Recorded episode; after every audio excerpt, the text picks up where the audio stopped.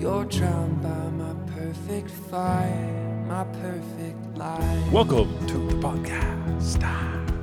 That's you sound kind of like you have a secret, and kind of like an announcer at like a truck rally. Yeah, I kind of, I kind of wanted to do weird like hybrid. it was kind of like um, an announcer, like a narrator for like a action spy film. An action spy film. Ta- finish that thought. Yeah, like I don't know, like No, I mean do it. let's do a podcast. Don't know what's that. You guys out there, unless maybe you do realize this, but I don't feel like anybody realizes just how hard the first words of a podcast are. Really, it's it's like it's a almost it's a blank paralyzing page. sometimes. Yeah. It's just like, how do you get in? Well, I well- can do the content, Yeah, starting out and landing it. it's crazy. Welcome to the uh, Word on the Hill. We're the Lanky guys. My name is Father Peter Muslin. We could just do that too. I'm Scott Powell. you know we've done that so many times. Have I we? always, I feel always like think that I it very few times. Yeah, yeah. I think it's really funny that I we ever say the podcast. Welcome to the podcast. The Uh, podcast. Like in the golden age of podcasting, as if there is the. The golden age of podcasting. Has there been any other ages of podcasting? this is the only one. I d- yeah, I don't even know, man. I'm I want to just go back in time like a couple decades and be like, hey, I want you to put all of your money in radio, but it's going to be a really cumbersome version of radio. That's the future. That's where it's all at. And uh, people just have to find you, and uh, they're going to look around, and It's they like may find radio- you or not, It's like radio, but harder, more complicated. and slightly more convenient. And we're going to call it a golden age because everybody Dude, has a I platform. I really wish I had a 20s version of radio announcer voice like you do. It really makes me so You- happy. No, thanks. I didn't. I, I. That was almost just an excuse to use it. I didn't really have anything to say there. Dude, a couple shout outs. Uh, Father Daniel from Florida. It was so awesome. Oh, Father Daniel. Yeah, yeah. yeah. Um, he, we, uh, all of the uh, Bay Area folks who came out to hang with us, Mikey Yeah. and Becca. Was awesome. Sean and Heather and all the people. It was really fun. We managed to have uh, a really awesome time. We did. We uh, kind of overbought food though. But it was still a blast, which meant we had a bunch of peanut butter cups for ourselves later on. Oh, you do not know how many dark chocolate peanut butter cups from Trader Joe's that I actually ate over the next week. I, ate- do because I know how much we bought and I know how many people ate. I so I know precisely how many. Yeah, butter yeah. cups I ate them all. I also want to give a shout out. So today, which is Wednesday, this is the day that all. No, today's Thursday. This right? is the day the Lord has made. So our whole Camp Wojtyła staff, our summer season staff, is all heading home today. So I'm going to give a shout out to all you guys. It's been a pleasure and a blessing to serve with you all summer, and hopefully you're all listening to it on your long drive home back to where you come from today. Oh, so yeah. thanks to our whole summer staff at Camp Wojtyła. Dude, podcasting goes the best in cars. It does. We should call it car casting car casting, or laundry casting. laundry casting. I like plane casting myself. Plane casting. Airplane casting. Yeah, yeah. Which I sounds like different. I like castor casting. Castor, like castor oil. Yeah, like castor oil. All right. Or or putting casters on the base of furniture and Oh, pushing it around. Yeah. Well, speaking of vanity, there was I there were so many places I could have inserted that Yeah, in yeah. this opening. That was really well done. Our man. first reading is from Ecclesiastes, Can chapter we first one. Can we pause? Just say it's the 18th Sunday in ordinary time if you're keeping track. oh which yes, you all should be. Yeah, yeah. So 18th Sunday. Okay, 18th sorry. follows Please. 17th. It, it's right after. Yep. Which is not as obvious as you might think. The way that the ordinal calendar is arranged. I know. It's kind of complicated. Anyway, weird. So you were saying. Ecclesiastes Mm. chapter 1 verse 2 jumping to uh, chapter 2 verses 21 Yeah. to 23 so Okay. we kind of just had to introduce it with some vanity and uh, and then jump to the uh, meaty meat Oh, okay. Uh, oh, the meaty meat yeah because it does jump. There's a jump. yeah Our psalm is coming from Psalm, our sponsorial psalm is coming from Psalm 90, verse 3 through 4, 5 through 6, 12 through 13, 14, and 17. That is a piecemeal psalm if I ever did see one.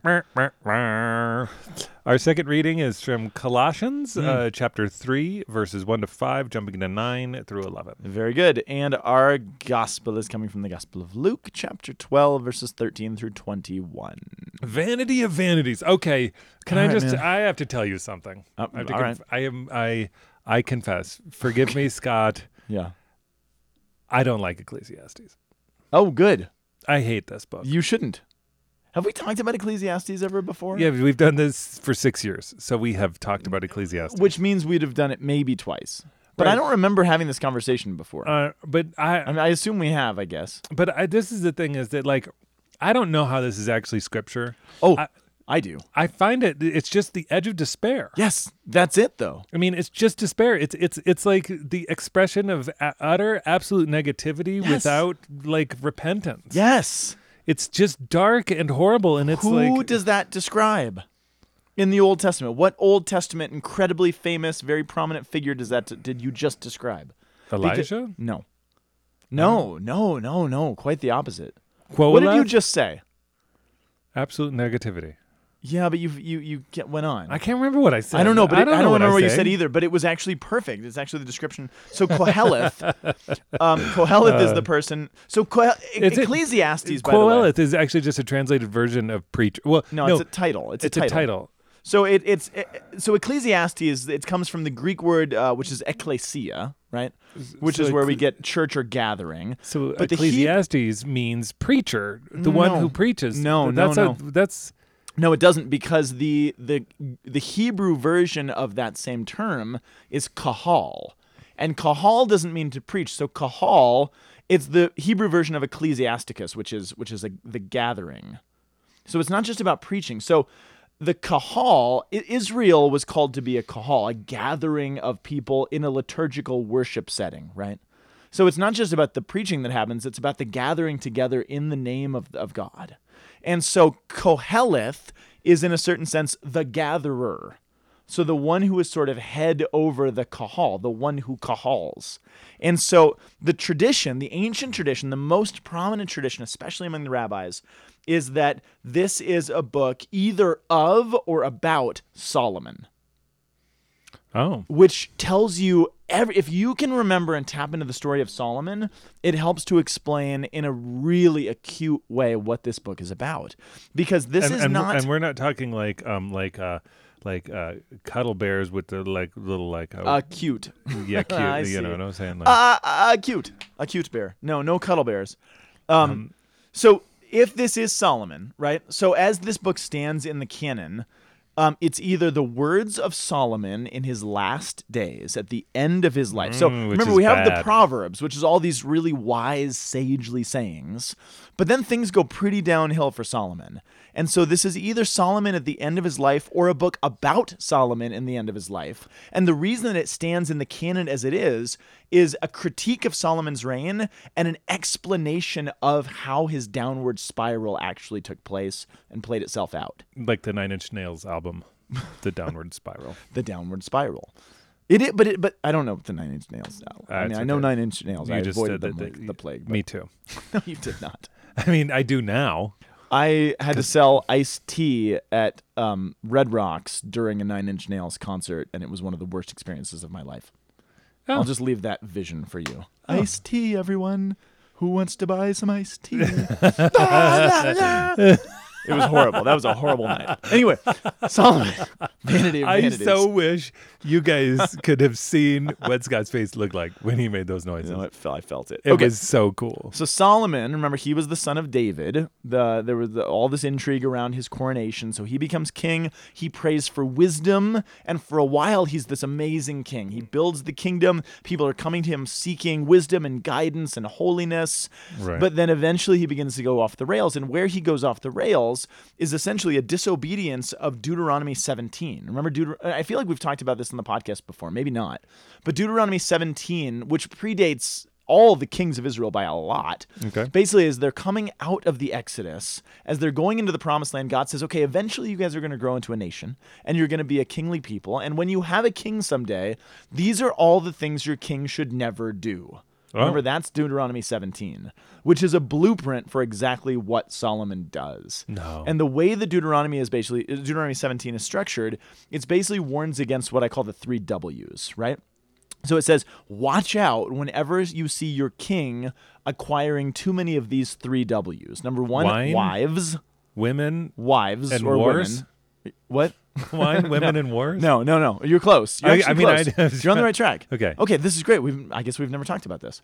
So wives, women. Solomon has hundreds of wives. Remember that? That's so which, problematic. Which is not. It, I mean, I'm sure there was a, there was sexual sin there, obviously, and there's stuff, but more more than sexual. I mean, you're talking about hundreds and hundreds of wives. You probably don't even know most of them.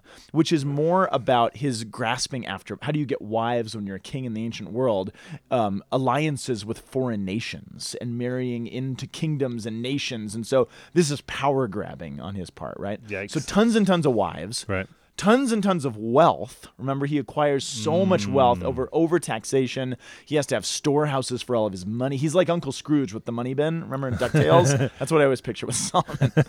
but he's got storehouses full of full of his wealth. Yeah. And then three is weaponry or war horses, is what Deuteronomy says. Oh. Which is not that you know Israel's going to become a nation. They can defend themselves. They're allowed to be protected. But once you become a nation that tries to overtake and conquer other nations, all of a sudden Israel ceases to be what God wanted her to be. So Mm, which you is a worldwide blessing. which is the worldwide blessing, which is a different kind of an overtaking, right? So Solomon, as, as his life goes on, I mean, you see hundreds of wives, tons of wealth, and so much weaponry because he wants to expand his kingdom and take over and make it into an empire about himself, not an empire about God.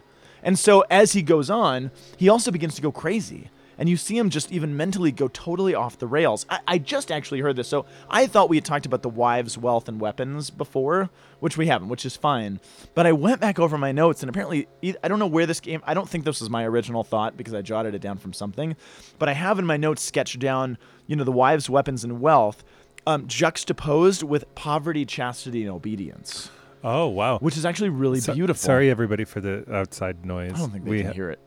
That's just you. There's yard work. It's There's summertime, man. Yard work, summertime. Um, hold on. So- so, so hold Okay. on. Wives, wealth, and war with poverty Poverty, wa- Chastity. wealth, chastity, wives, and obedience. and obedience, which is not a one to one, but it's which is uh, uh, uh, It's saying, are you- Galihu, uh, what's the gemilut chesed. Gemilut Hesed. But but in a, s- in another sense, I mean, why do you acquire um, weaponry and war horses and stuff? Because you need to trust in yourself. You you have to put up your defenses and your walls because you live in a way in which you believe God will not protect us. So we have to do it ourselves. Right. So I think poverty, chastity, obedience actually is the antidote for this. That's actually really powerful. It is, and so this is what so this is where Solomon is, and so the book of um, I had a, a, a friend of mine who helped me understand Ecclesiastes years and years ago. He actually titled it "Koheleth Calls the Bluff." Which is really what this book is about. So, uh, if it's Solomon, he's calling the bluff. And what is he calling the bluff of? He's calling the bluff of those who believe that you can be happy apart from God. He's Right. calling the bluff of those who believe that we can live a life of consolation and happiness apart from God. So there's five theses. Theses, T H. As in, In like book. Theseus. Yeah, no, thesis is, is, is. Basically, uh, the book is structured on these five theses. Theses. Number one, it's that God is transcendent to the point of being unknowable. He's so big, he's so vast, he's so distant that he cannot be known. And even though he's distant, he's got to be appeased through sacrifices. Just appease him through doing these things and dutifully offering sacrifice and stuff. But he's so far distant, we can he can never be known. Really? So it's, That's so- thesis one. thesis one is saying that God is so far that I that I'm gonna just try to go to measure, like Right. like like there's some sort of weird command in Yes, this. So yes. I'll yeah appeasement. That's commi- that's thesis 1. Thesis number 2 is that death cancels everything. Death is inescapable and it's the period and there's nothing I can do to defeat it. It is there, it is waiting for me and I cannot do anything with it. It will destroy everything in the end. Death is to be feared ultimately. Okay. Death, big theme. Number 3, wisdom which remember Solomon was very versed in wisdom, cannot secure my existence. Wisdom is not enough. I can be as wise as anything, but death will still get me in the end. Hmm. Wisdom's not going to do it. Number four, the world stinks. The world is a crooked, evil place. Creation is crooked and evil and wants to destroy us. Hmm. That's reality. Therefore, thesis number five, the only conclusion is under the sun, we can only live for pleasure. Take what you can get now. Death is coming, wisdom is fleeting, all these things are passing away. So eat, drink, and be merry, for tomorrow you die. Right. That is Koheleth's conclusion on life. That is his masterpiece. That's his magnum opus. At the end of my life, this is what I've concluded. Which is the most depressing thing ever. And so Which is- is calling the bluff on those that say that life can be meaningful apart from God. He says, I've tried it. And there it's it's nothing. And what he's doing, and so this is why it's beautiful. So in a sense, um, in a sense, Solomon or Koheleth is wise in this book too. The wisdom still shows. So he begins with the reality of death and he extends it to everything, quote unquote, under the sun. And he shows that death has the final word and that tragedy covers everything. Which what it's doing, and here's why it's in the canon. This goes back to your first question. Right. What he's doing is essentially loading the dice for Jesus. He's he's setting the stage in one of the most magnificent ways imaginable for Jesus. Because what does Jesus do? he defeats death. Right. Death is the final word. That is what I have concluded. My own earthly wisdom cannot do anything to save me because death is ultimately more powerful than anything. Which is- Solve that for me. Which Riddle is- me that, says whi- Koheleth. Yeah, uh, riddle me no riddles, Paul up totem. That's a so which eh, which is interesting is is that it all is actually summarized in a simple rhetorical device. Vanity of vanities. vanity of vanities. Right. I mean, like if you if you point toward toward Ecclesiastes, now the word vanity of vanities uh, is uh, is a hard word to understand because we there's a normal there's a normal translation vanity of vanities. So you're saying Yeah. like what is vanity? Vanity is a surface with no substance. Yes. It's um Surface with okay. it's it's it's like it's like uh, you know you you you can um you can have uh well written trash you know like Yeah. like Scubala. scubala um but another way to to translate the the greek word is is nothing or nothingness Yes. so it'd be like nothing of nothingness Yeah. like it, yeah. it, it, right. it- it's meaningless of meaninglessness. meaningless of is what the NIV calls it. Yeah. which is uh, which is uh, the actually a similar. It's a similar structure to uh, to the famous words of Bond, Bond. James, James Bond. Bond, vanity. Yeah, it's it's diacope. it's it's saying the same word separ- It's the That's same word separated word. by word. So it's A B A or A A B A. So it says um, vanity of vanities. Everything is vanity. So Yeah. so it's a rhetorical device. By the way, you guys, we should be learning these rhetorical devices and using them ourselves. All right. So because there's a reason why he wraps everything up in this single thing, which just says you uh, like the the only positive thing that I can get through my anger about this particular book, rather than what you're just telling me right now, is to is to say like no like you can uh, like vanity of vanities. It's it's the it's the shell of the shell. It's it's absolutely it's a it's like a double negative. It's saying like there's only the only way to actually have anything that is in vanity is to go to something else. And so it's and it's entirely phrased in the negative. You look at the book and you say okay working under the sun doing all these things. If i have all the skills in the world and i have not uh, and i have not love then i am a clanging or clashing cymbal But his conclusion is there is no choice but to be a clashing symbol. There's no alternative. And basically, what because the book, of death kind of, and basically, basically, what he's doing is saying, and again, this is why it's in the canon. I think what he's saying is, prove me wrong. Here's my experience. Life is meaningless. I sought after all of these things. I had more wives than you could dream of. I got more wealth. I had more weapons. I had more wisdom. Four four W's, right? I had everything, and it's meaningless. It did not make me happy. And ultimately, man, we see what Solomon never had was an actual relationship with God. He had the Right. trappings of it, but he concluded through his own upbuilding of himself that he's God is unattainable because I'm so great and everyone I, I- for whatever reason. But basically, what what he's what the book what the whole book is doing is saying life is meaningless, everything stinks, death is final. Prove me wrong. And in the great wisdom of the church, she says, "All right, we'll take it. We'll prove you wrong." And we're gonna put we're gonna have the gall to put this book in the canon for all times and all people to read this to probably in a lot of ways resonate with some of it. Be like, yeah, life is hard. Everything does kind of feel like vanity sometimes. Maybe it, maybe it is better to live for pleasure because man, things are so hard and it feels so meaningless. Can anybody prove me wrong? Hmm. To which Jesus comes along and he says, Yes, I will take the challenge. I will call your bluff, Koheleth. I will take the Pepsi challenge and I will answer your five theses. Right. And I will answer them in my very person and show you that God is not abstract because I will take on flesh. To show you that death does not have the final word because I will defeat death. To show you that creation is not out to get you and meaningless because I will take upon myself all of creation. I will show you that earthly wisdom is not the answer because there is a wisdom beyond what you have achieved, Solomon Right. and I will embody that, so that only in me will you see the um, only in me will you see the antidote for all of these theses. But it doesn't finally get concluded or challenged until Jesus. So the book is there in the canon because it sets the stage for Jesus. I Okay. think. Okay. Here's my question for. Okay. Let's let's suppose that Koheleth, the preacher, the the head of the the Quol, uh, the Quol, Kahal. Kahal, The gatherer. the gatherer. Let's the gatherer. Let did he have an opportunity for repentance at the end of his life?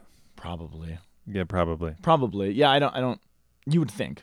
Yeah, because that gets us into the psalm, which says, "If today you hear His voice, harden not your hearts." Right. And and the, uh, the th- at the end of his life aside, I mean, you read the story of Solomon. Uh, Solomon's entire life was an opportunity to hear his voice. Right. I mean, he was. I mean, God literally says to him, "What do you want?"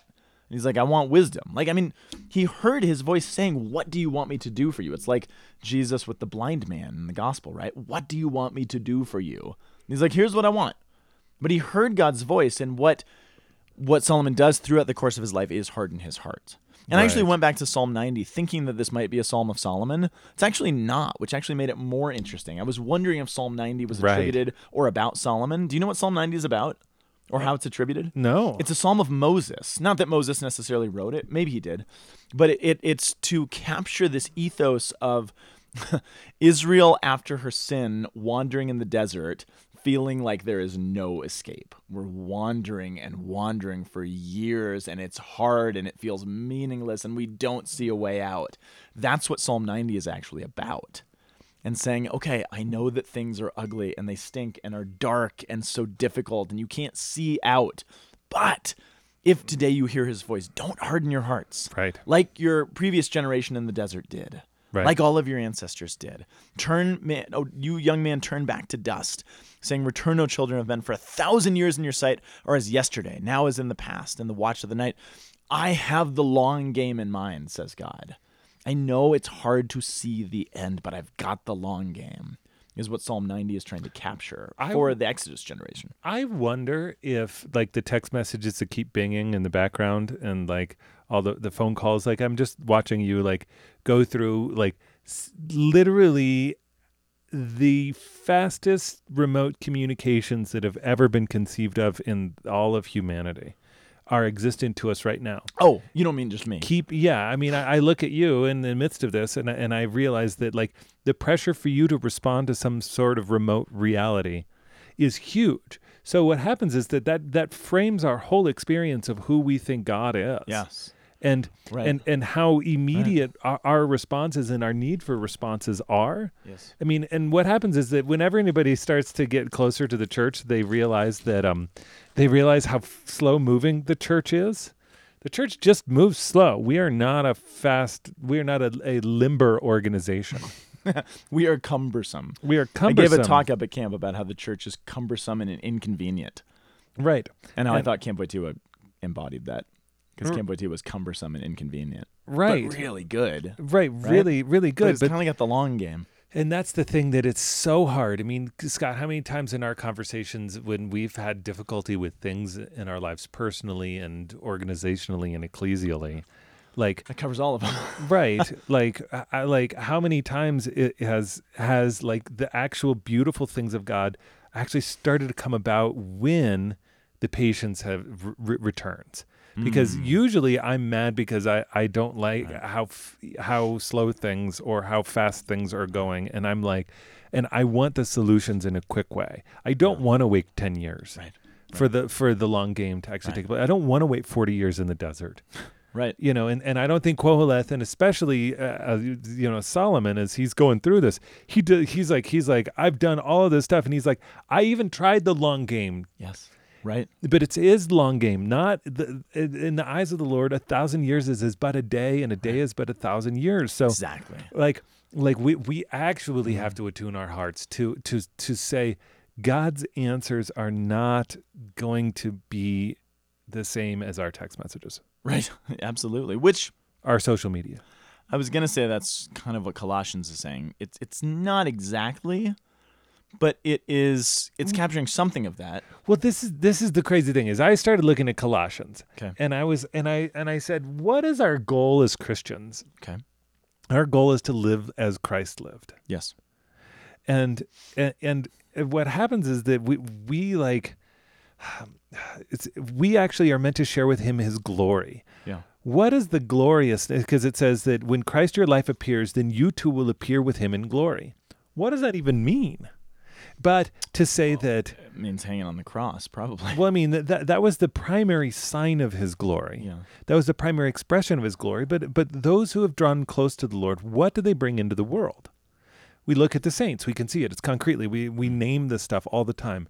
They suffer. Like today, I walked by and somebody had changed our Drogo sign, and they'd redone it. Um, our The- one of like our people. yeah, our one? chalkboard. They said they said Saint Drogo, patron saint of coffee and ugly people. It said that. Uh-huh. Jeez. and I was like, I was like, wha- I was Oh, like baby. bold, bold in the Bold move. bold move because Which is true. which in case is you true. didn't know. Yeah, yeah. But I'm but I'm looking and here's Drogo and he was he was a good looking guy and he was sick of getting hit on, so he asked the Lord to to help him and he got boils all over his face. So so he was a good looking guy who was getting macked on who finally kind of Macked on. Dude. Well done, 1995. hey well what ninety five in the hizzle. Oh my. But I, I don't know. Th- that's where I go. Like, oh, sharing with him is we actually suffer with him something, and and all of the things that as we go along, we we like. Uh, yes, is patience. What is patience oriented towards? But the but to actually answer Koheleth. But actually, Drogo is kind of a really interesting embodiment of that because, not to not to make it too explicit, but what was what was Drogo's problem? He had physical attractiveness, what some might be say was the groundwork for vanity.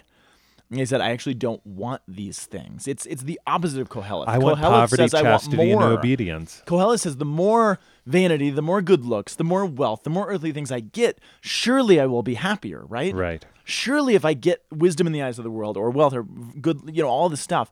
And what Drogo does is the opposite. He's like, no, if I actually separate myself and disavow myself of these vanities, then I will tap into the poverty, chastity, obedience. I will tap in not to them, but but what the fruit that they produce, which is what the psalm, which is what Colossians says. If you're raised with Christ, then seek what is above. Right. Don't seek the vanities of this earth. Right. They're fine. I mean, it, it- Colossians doesn't say how terrible everything is. It's not. We're, we're not.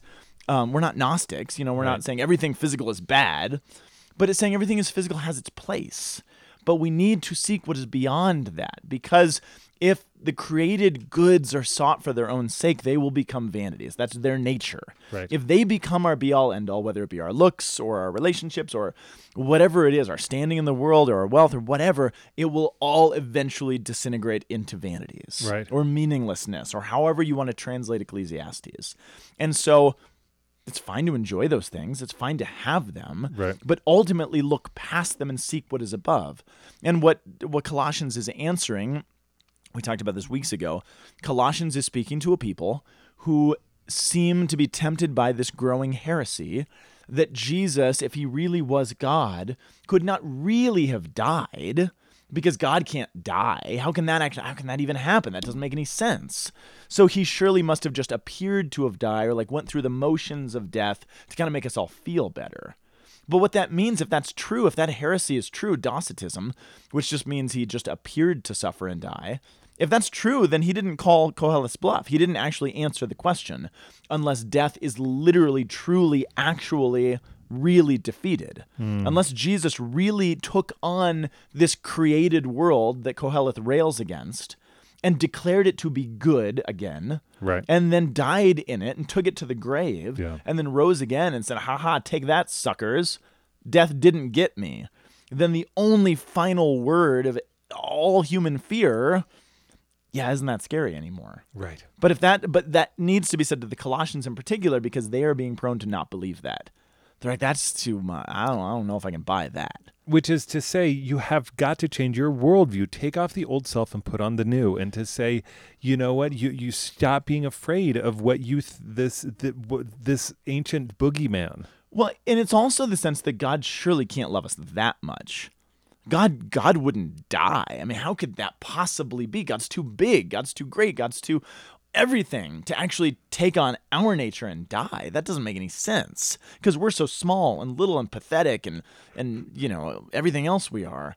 How could that actually be? I mean, really, what what this heresy suggests is that we are too lowly for God to love us that much. Hmm. That's at, at the end of the day what this heresy ultimately says. And what Col- what Paul is saying to the Colossians is, no, you are that important to the God who is the God who is not distant and abstract and arbitrary like Solomon thought he was. Right. He is so real and so tangible that he will take on tangibility and actually die in it to defeat the ultimately undefeatable. Which is interesting because if Jesus solved those five theses of Koheleth, then St. Paul is saying, enter into Christ in his death, in the baptism that you were baptized. Yes. Put to death then the parts of you that are earthly. Yes. Uh, These five things immorality, impurity, passion, evil desire, and my. greed that is idolatry. Oh me, oh my. So I wonder if if if, wow. if you could actually coordinate those five from from Ooh, that's to- interesting. to the five theses there. I I, didn't see I did, I would have studied it if I would have known, but I didn't know I didn't until I didn't now. notice it in Colossians. That's fascinating. Yeah, uh, that's that's what happens. Go the church. Go church. Yeehaw. church. Which brings us to Luke. I think. Luke 12, 13 to 21. It's time to have some fun and, And give away all your stuff. Well, so so here we have so Jesus is preaching. He's he's going around. He's doing his thing, and this person in the crowd Dude. who is obviously wealthy. Dude, I just, I- I don't know where I saw this this morning, but I saw a news article of, of a comedian in a small coffee house. And uh, some guy was like talking, and he and, and literally there were like eight people there, and he was like, "Would you?" He's like, "Would you shut? I mean, be quiet." And the guy literally started hitting him, just like totally attacked him. What? Yeah, and and oh so gosh. yeah, and I and so I actually just look at J- Jesus. He's much nicer to hecklers. Like, I don't think he is a heckler. I know, uh, teacher, tell my brother to share the inheritance with me. I'm not trying to put people in boxes, but I don't think it's a heckler. I picture what do I picture? I, I kind of picture your life, and I don't know what all of your meetings are life like. And I know there's lots of intense, deep, theolo- spiritual things that you walk with people. But I wonder how many times you get people who are like, "Can you tell my wife to stop being mean?" You know, or, or I don't know. I think of the petty things that people surely Yeah, come that, and like. that happens. Can you call my professor and tell them to change my grade? I, I don't know, but and you're just like, come on, man. Like seriously, this is what we're doing. And not that that's what uh. Jesus is necessarily thinking, but there is he does seem to imply a pettiness to what this guy is doing. He's like, Jesus, you seem cool. He's he obviously sees Jesus as something significant or someone significant, right? or he wouldn't be bringing his petty problems to Jesus. Right. Well, it's really interesting though. Jesus's answer is if he would have an- considered it for a second, friend, who appointed me as your judge and arbiter? Because he is actually That's- judge and arbiter. That's the key line that everybody misses. Like that's the key to this whole story. He's like the father in heaven. Right. Because, and I, I have to backtrack what I just said. And I, I, I, as I'm saying, and I'm realizing that I don't mean how it sounded. I think this guy has got his his priorities mixed up. But I never want to imply that Jesus is not the kind of God who does not want us to bring all of our seemingly insignificant petty problems to. Right. He wants all of it. He wants the whole thing. He just wants us to be properly ordered in that.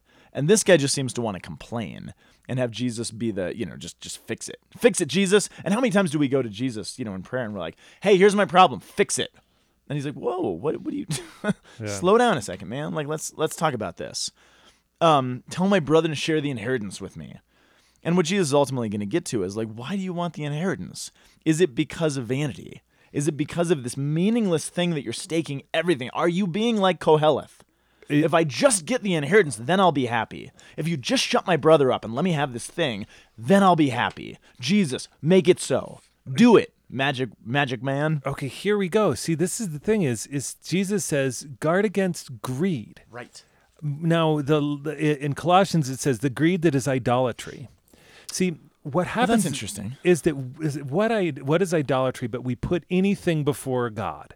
Yes, in idolatry front of, yeah. in, yeah, in what did I say? Before, but I mean that could be Yeah, taken yeah. two different ways. Yeah, yeah, uh, in front of God, in between me and God. Yeah, yeah. And Koheleth, Vanity of Vanities, is saying, look, I put work, I put life and death, I put family, I put all of my Literally my- every- everything, Even against- my religious dutifulness, right, I put before you. absolutely, which is- which is an important one. distant and and gone. And so he says, guard against all greed, for though one may be rich in the anything of the world, one's does not life consist of the world. Which our gospel acclamation is, blessed is the poor in spirit, for theirs is the kingdom of heaven.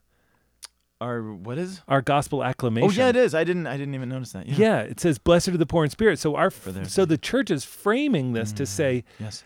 okay, yeah, if you go into vanities of vanities, if you get into greed that is idolatry, then you, what happens is that you're going to totally miss God, and God is just going to be somebody who is going to be somebody who you think is going to just do stuff for you. Absolutely. And then it says Jesus told him a parable. And I want you to listen very careful to this parable he tells Right. and see if it evokes anyone from salvation history. Hey, there was a rich man who had a land that produced all this bountiful harvest. And he said, What should I do? For I don't have enough space to store all of my stuff or my harvest. So I will tear down my barns and build larger ones, storehouses. And I will say to myself, Now, as for you, you have so many good things stored up for so many years. Rest, eat, drink, and be merry. But God said to him, You fool. What is a fool? The opposite of someone wise. Mm. You fool, this night your life will be demanded of you, and the things that you have prepared to whom they belong. Thus it will be for all those who store up treasure for themselves, but are not rich in what matters to God. I think Jesus is telling the story of King Solomon. I think if you have the ears to hear it, like hmm. there was a rich man who had all of this bounty and built giant store. I mean, the plains of Megiddo, you can still find the ruins of the gigantic storehouses that Solomon built for himself. It was so well known in Judea of the time that people know exactly what this story is. He's telling the story of Solomon. And he's saying this man, and the reason he's, it's not some distant thing. He was like, this is the embodiment of wisdom and rich and wealth and power and everything. This is the icon.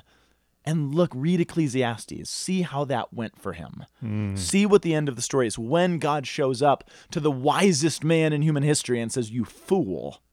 Now, this night, your life is going to be demanded of you. What's your response? And his response is the book of Ecclesiastes. Yeah, it was all vanity. Yeah, it didn't do it. It didn't get me anywhere. And now I feel completely empty. And even my relationship with God, I've sacrificed. Hmm. I don't have anything anymore because I've put everything. I mean, it's uh, this might sound like a weird thing to say, but I mean, I don't know how many people actually think about this, but I mean, we we long, I think, as as Catholics who are or hope in, who hope for the mercy of God.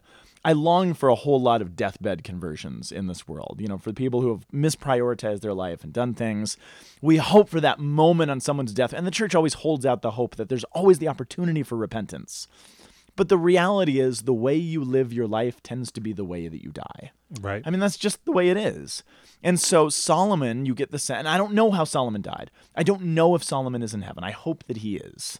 But we don't know. But we know that he had hardened his heart for so many years, for so long, through putting all of his faith in things that are not God, right. that he comes to the moment where God says, You fool, which is probably the most loving thing that God could say to the most big headed man in salvation history. Hmm. To say, You fool, this life, your, your life is going to be demanded of you. What is his response? It's all been meaningless. It's all been worthless. Even God, it's all worthless. There's nothing. Death is too big. It's too insurmountable for me. There's nothing for me. And Jesus comes into the story and says, No, it's not too big.